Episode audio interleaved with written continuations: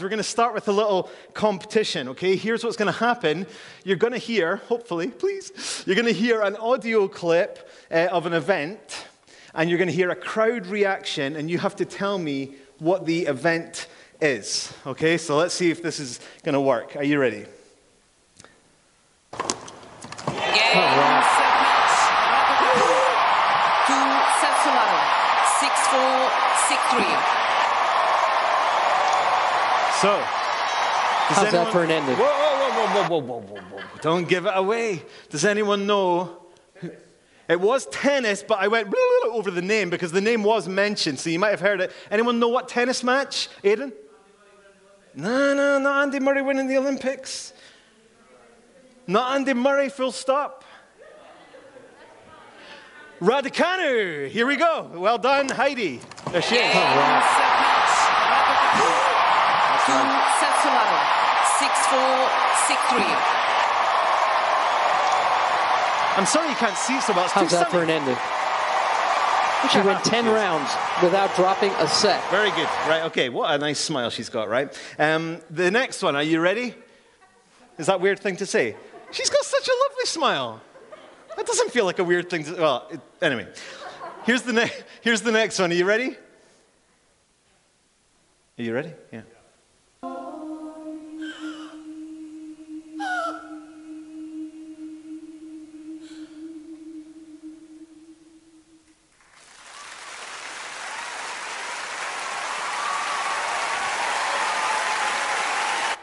Anyone?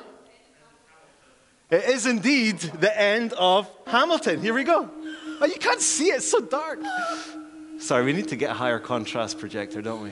There we go. And then the crowd stand up on their feet in rapturous applause. Right, next one. Here we go. Ready? All they've got to do is get it into touch. The ball goes back. The captain fires it as far as he can. It was indeed, I wish Dan was here. This is the sort of thing Dan does when it's the other way around. So it was indeed Scotland beating England at rugby. All Here they've it got to do is get it into touch. The ball goes back. The That's a captain good moment. fires it as far as he can. Scotland. Right, okay, two more. You ready? Here we go. No, and rightly so. It's all about lifting that beautiful trophy up. The managers are shaking hands. Well, there it is. So, did you catch the accent of the commentator?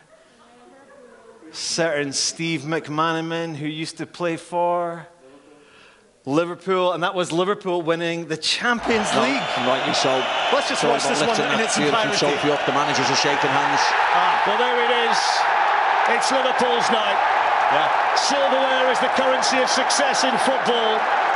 It is Liverpool's night, and let's hope it'll be Liverpool's day today in the, cu- uh, the, in the League Cup final. Anyway, last one. Different, different kind of event this time.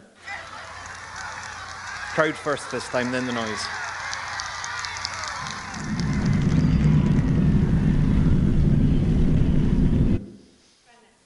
Not the Grand National. Interesting guess, though. What might else make that deep, rumbly sound? Sorry?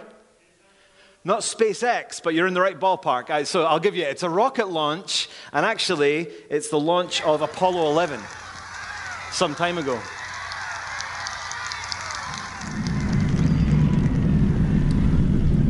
There you go, amazing, right? So, with all these clips, right? Now, some of them you'll be interested in, some of them you might be completely disinterested in, but we can understand the reaction of the crowd in these clips. I've got one more to try on you. Last, last quiz uh, question. Let's see if this is going to work or not. Right, you ready? The event and then the cheer.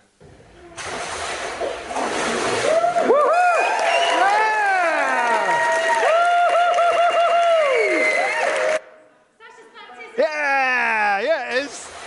Oh, weird. No. There you go. Oh, look at that. And now you can see why I was out of breath. Because I was running around desperately praying that the, the audio would, the, the internet would work for me to get that video clip downloaded to my phone. Now, here's the question Why was the congregation cheering there? In that moment. Sports, we can understand it. Amazing artistic performances, yes, we get it. Historic events of incredible human ingenuity and achievement, yes. But a few guys in a rather cold, icky looking bathtub in a with a few spiders in there. That's because I wasn't involved. I always make sure the spiders are gone. What is that all about? What's with the sense of joy and celebration there? Joy. That's what we're thinking about today. This is week three of our series on the fruit of the Spirit. We're looking at each of the fruit mentioned in Galatians 5, one a week uh, love, joy, peace, patience, kindness, goodness, faithfulness, gentleness, self control. I got them right in the right order. I was telling you guys that sometimes I have a panic when I say that I'm going to get them wrong and seem like a really bad pastor. That's a bad pastor if you can't name the fruit of the Spirit right there. Um, so far, we have looked at goodness and self control. And so, continuing the borderline unbearable lack of regard for the order they were originally listed in, today we are looking at joy. Now, just some important context, just briefly, as we looked at in the intro week. what's going on in this is the fruit of the Spirit are found in Galatians chapter 5. What's going on there in that passage? Well, what's not going on is that Paul is saying, hey, listen, here are some great qualities. You need to do these things. And if you do these things, then you'll be a really good Christian and God will be pleased with you. That's not, don't clip that bit and put it online because that would be really bad. That's not what is going on. These are, of course, great qualities in a person. I don't think any reasonable human being would disagree with that. But the point of Galatians 5 is that these are what God brings about in the life of a follower of Jesus by the power of the Holy Spirit. God working in us, bringing about this fruit of the Spirit. So, the Christian life, friends, I don't know if you maybe new to hearing some of Sasha's story and wondering what this is all about. The Christian life is about God's kindness to us that we don't deserve. The Bible calls this grace, and it's by grace that God opens our eyes to see Jesus as the awesome Savior that He is. And it's in God's kindness that as we stay connected to Jesus, to remember we were talking a couple of weeks ago about keeping rooted in Jesus, as that happens, God in His grace brings about these beautiful qualities in our lives. They should grow. This fruit should grow as we remain connected to Jesus. Not because we can pull it off, in our own strength, but because we're connected to the Lord Jesus Christ, who called himself in John chapter 15 the true vine. And in God's grace and kindness, through the power of the Spirit, as we stay rooted in Jesus, this fruit grows in us. And one of those things that should grow in the life of someone who knows Jesus is joy. Joy. What is joy? Well, we've tasted of it already this morning, I believe. But let's just take a moment and just ponder what it is. Most of the dictionary definitions that I could find referred to it primarily as a feeling or an emotion. Evoked, as for example, Merriam Webster says, by well being, success, or good fortune, or by the prospect of possessing what one desires. Now, when you look at the Bible, those things are true, but that's not all that joy is. One dictionary definition referred to joy as, quote, a state of being, which I thought was getting closer, but then it said it was a state of happiness. And joy in the Bible is deeper than just happiness. Here's a, a whistle stop tour of a few passages on joy in the Bible. And before I start this whistle stop tour, I've just realized I need another book. There's a book on my desk called Prayer in the Night. Would you mind get, grabbing it for me? Thank you so much. So here's what Paul writes in Philippians chapter 4. He says, Rejoice in the Lord always. And then, in case we missed it, he said, Again I say, rejoice. which are lovely words, but they're remarkable words where you, when you consider where he's writing them from. Paul is in prison as he's writing those words. So that's more than just an emotion or a state of happiness. In Hebrews 12, we're told that Jesus endured his death on the cross for the joy that was set before him. Thank you. For the joy that was set before him. Remarkable. So again, it's not, not just some fleeting state of smiley face. Jesus endured the cross of Calvary for joy that was coming. In James 1, we are encouraged to listen to this. Count it all joy, my brothers and sisters, when you meet trials of various kinds. All joy, trials and struggles in your life. Why? Because the testing of your faith produces perseverance. So, next time you stub your toe, or next time someone cuts you off in traffic, or next time you get spoken to meanly by someone, or reality is far harder than that. The scriptures say, Count it all joy. Because even in that testing moment, God is at work, reshaping you, refining you. In 1 Peter 4, Peter writes to Christians saying, Beloved, do not be surprised at the fiery trial when it comes upon you to test you as though something strange were happening to you.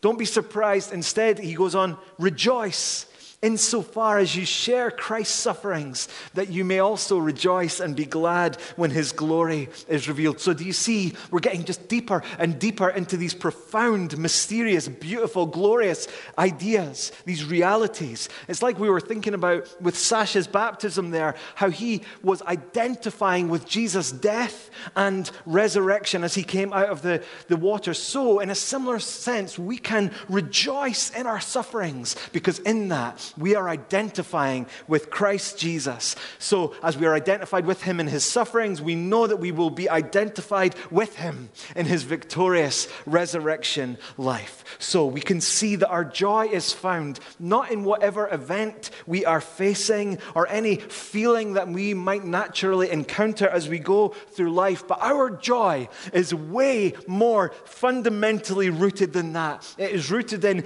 who God is, it's rooted in what God God has done. It's rooted in what that means for you and me and us for now and forevermore. This is why the Bible is full of amazing passages like the following, where it says, Listen to these promises in Psalm chapter 30 Weeping may remain for the night, but joy comes in the morning. Maybe you're in that darkness of night at the moment, and, and there's that weeping. Joy's coming. It's coming. Hold on.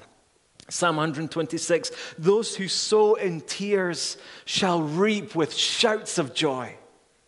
Habakkuk 3 Though the fig tree should not blossom, nor fruit be on the vines, the produce of the olive fail, and the fields yield no food, the flock be cut off from the fold, and there be no herd in the stalls, yet I will rejoice in the Lord. I will take joy in the God of my salvation. God, the Lord, is my strength. He makes my feet like the deer's, He makes me tread on my high places. What I love about these verses is we don't need to act like everything is okay but we're finding deep, lasting joy in the midst of struggle.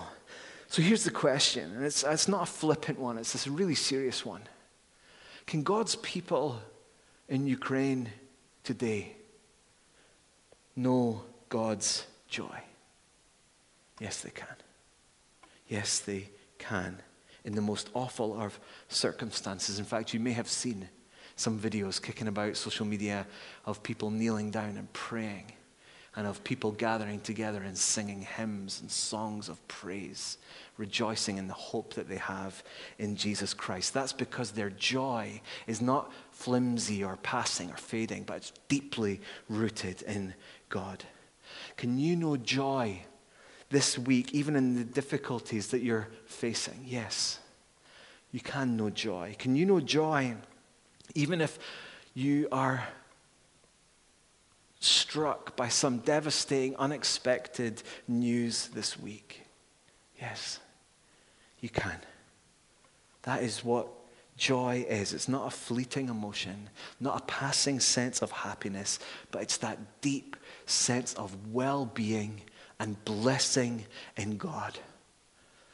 That if everything else fails, God is enough and that God will carry us through whatever we're facing. And it's confidence that the story's not over yet. And it's confidence that we will know the fullness of new life and eternal blessing at one one on the final day. And all of that wells up in what today's passage that Marjorie read for us a minute calls joy inexpressible and filled with glory. I love that description. 1 Peter 1, chap, 1 uh, Peter chapter 1, verse 8. It's the only word where that word inexpressible is used in the whole of the New Testament. Joy that is inexpressible, un- unspeakable.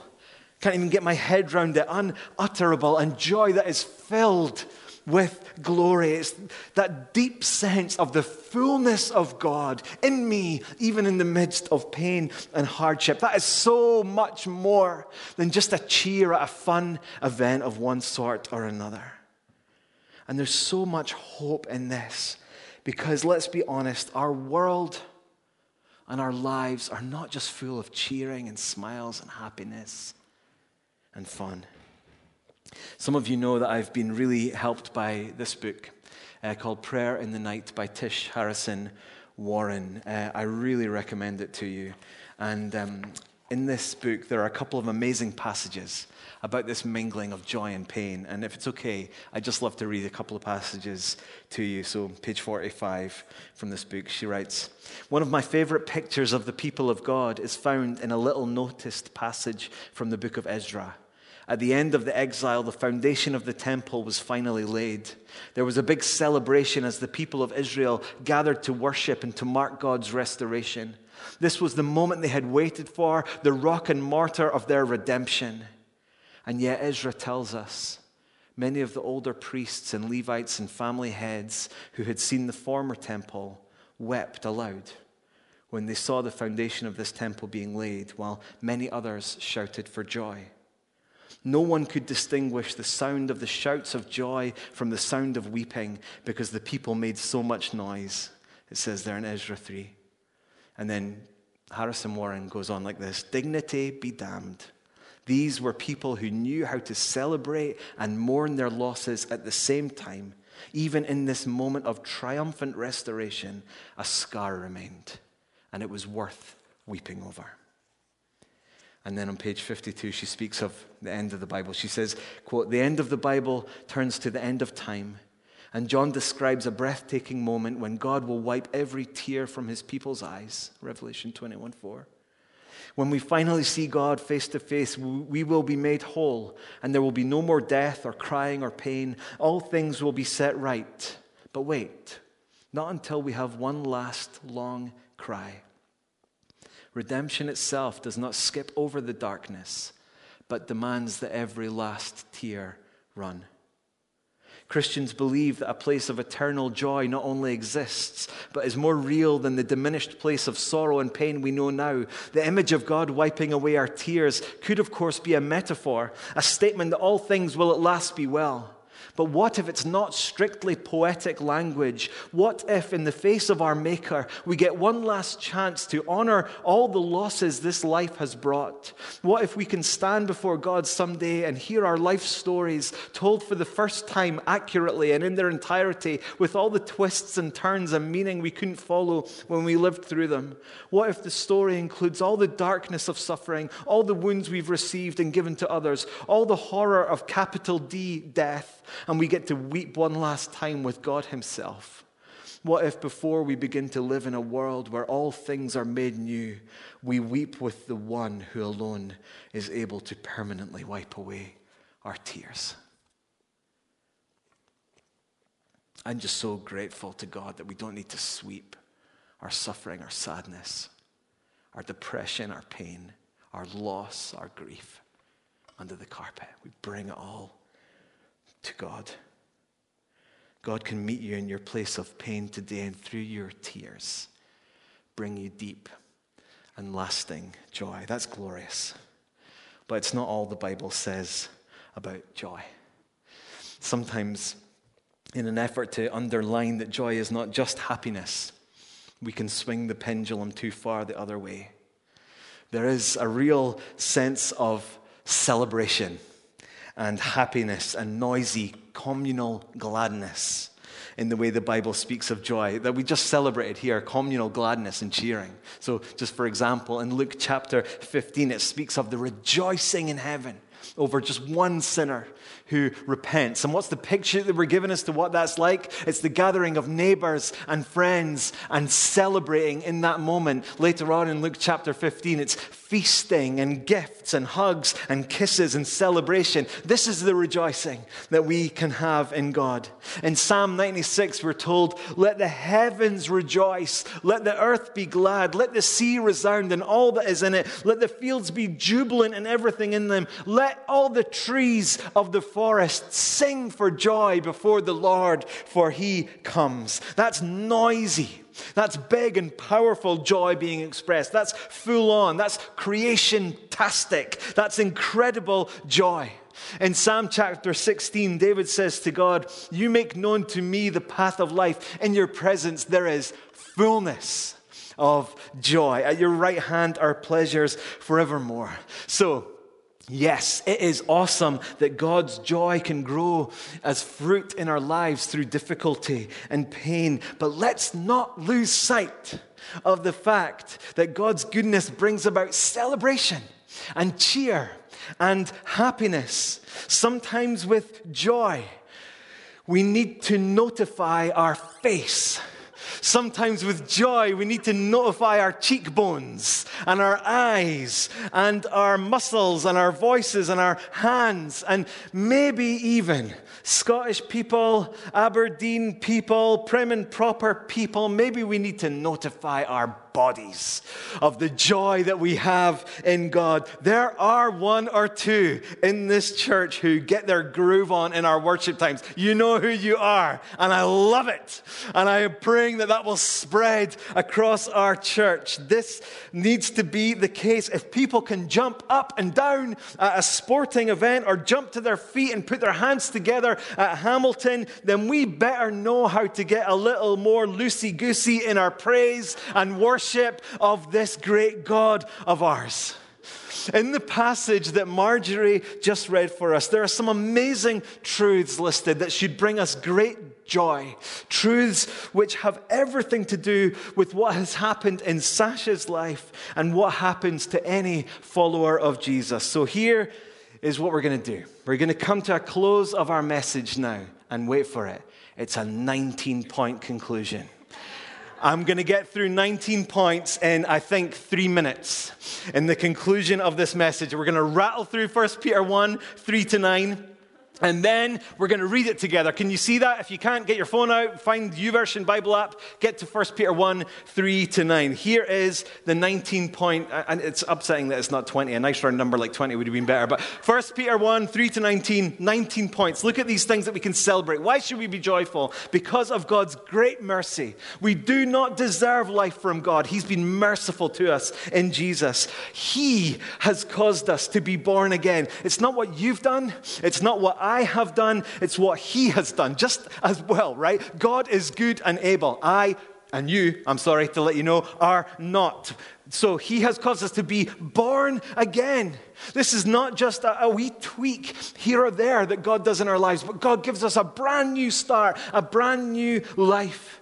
And He gives us a living hope no matter what this world will throw at you, you can be confident in the hope that you have in Jesus Christ. And it's not just any hope, friends, it's a living hope, not dead, not dead and done, but it's alive. It, it carries us through life, it's active and available in our daily lives, no matter what this world would throw at us. How does this happen? It happens through the resurrection of Jesus Christ. Again, it's not based on principles, ideas, clever thought out stuff, it's based in history it's based on objective truth of what happened to Jesus Christ. And because of this, we have an inheritance. God has blessing for you, waiting for you beyond your wildest dreams. And what's going to happen to that inheritance? Is it going to disappear? No. It's imperishable, undefiled, unfading. It's going nowhere. Nothing can come against what God has for you. It's kept in heaven for you. You know, just in case the imperishable, unfading, undefiled thing was, was in doubt, God wants us to know it's not going to fade and no one is going to steal it from you. And then, just in case we were still not sure, it says, Who by God's power are being guarded through faith. No one's going to take your inheritance from heaven. No one is going to come at you. Your inheritance is safe and you are safe by God's power. That is the case. For salvation ready to be revealed in the last time. It's yet to come. God is not done with you. There's great hope and joy in that as well. Don't give up. We can rejoice because these trials strengthen our faith. How many testimonies have we heard where people have said, I have no idea why God brought this pain into my life, but through that pain, through that pain, He carried me through it. I saw that He was real. I saw that He wouldn't let go of me. How awesome is our great God? Let's keep going. Um, what number are we at? uh, the faith that God enables, this is point 14, by the way, if you're keeping track. This is point 14. The faith that God enables us to hold on to shows people how awesome Jesus is. When you endure through suffering by the power of the Holy Spirit, it shows that you're not placing your trust in money or friends or relationships or any of that stuff. Your hope is in Jesus Christ, who's never going to give up with you. Number 15, God has granted you faith. This faith to believe in Jesus, it's a gift to believe the good news of Jesus, even when we can't in our own strength. God grants us that gift. Uh, though you have not seen him, uh, yeah, yeah, sorry, I, I lost one. You love him. This reality of our faith is not some transactional, abstract, arm's length thing, but this is about the amazing closeness with the living God. Point number 17 is this you can rejoice because, in one sense, this comes down to the simple reality of trusting in Jesus. Do you believe that Jesus is who he says he is? Then you can rejoice. Point 18 you can rejoice because this joy that we have is inexpressible and filled with glory. There's nothing like hope and joy in Jesus Christ. And then the final thing to mention is that all of this is bound up in Jesus' saving work. This is about Jesus saving us, taking us from despair to hope, from death to life, from sorrow to joy.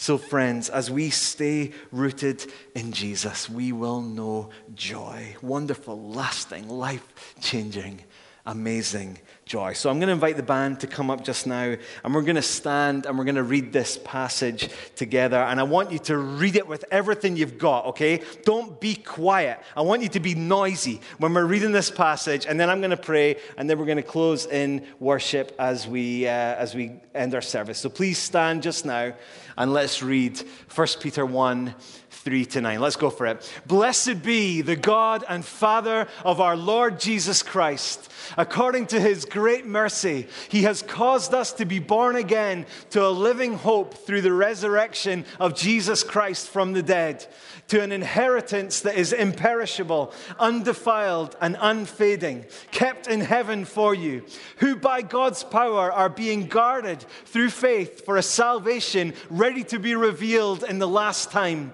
In this you rejoice, though now for a little while, if necessary, you have been grieved by various trials, so that the tested genuineness of your faith, more precious than gold that perishes, though it's tested by fire, may be found to result in praise and glory and honor at the revelation of Jesus Christ. Though you have not seen him, you love him. Though you do not now see him, you believe in him and rejoice with joy that is inexpressible and filled with glory, obtaining the outcome of your faith, the salvation of your souls. Father, we thank you so much for the joy that we can know in our lives through the power of the Holy Spirit as we keep rooted as the children of God in the person of Jesus Christ. Thank you for Jesus, our Savior. Thank you for all he has done for us. And we pray, Lord, through suffering, through joy, through great moments like this morning, through the difficulties that may come our way this week, I pray that we would be a community of faith that knows the joy that we have in Christ Jesus, and that we would share that joy with people we come into contact with. Uh, every week, we pray. Do that work in us. Holy Spirit, come now, move among us. Build us up. Keep us rooted in Jesus. And may we know his joy today and forevermore. Amen.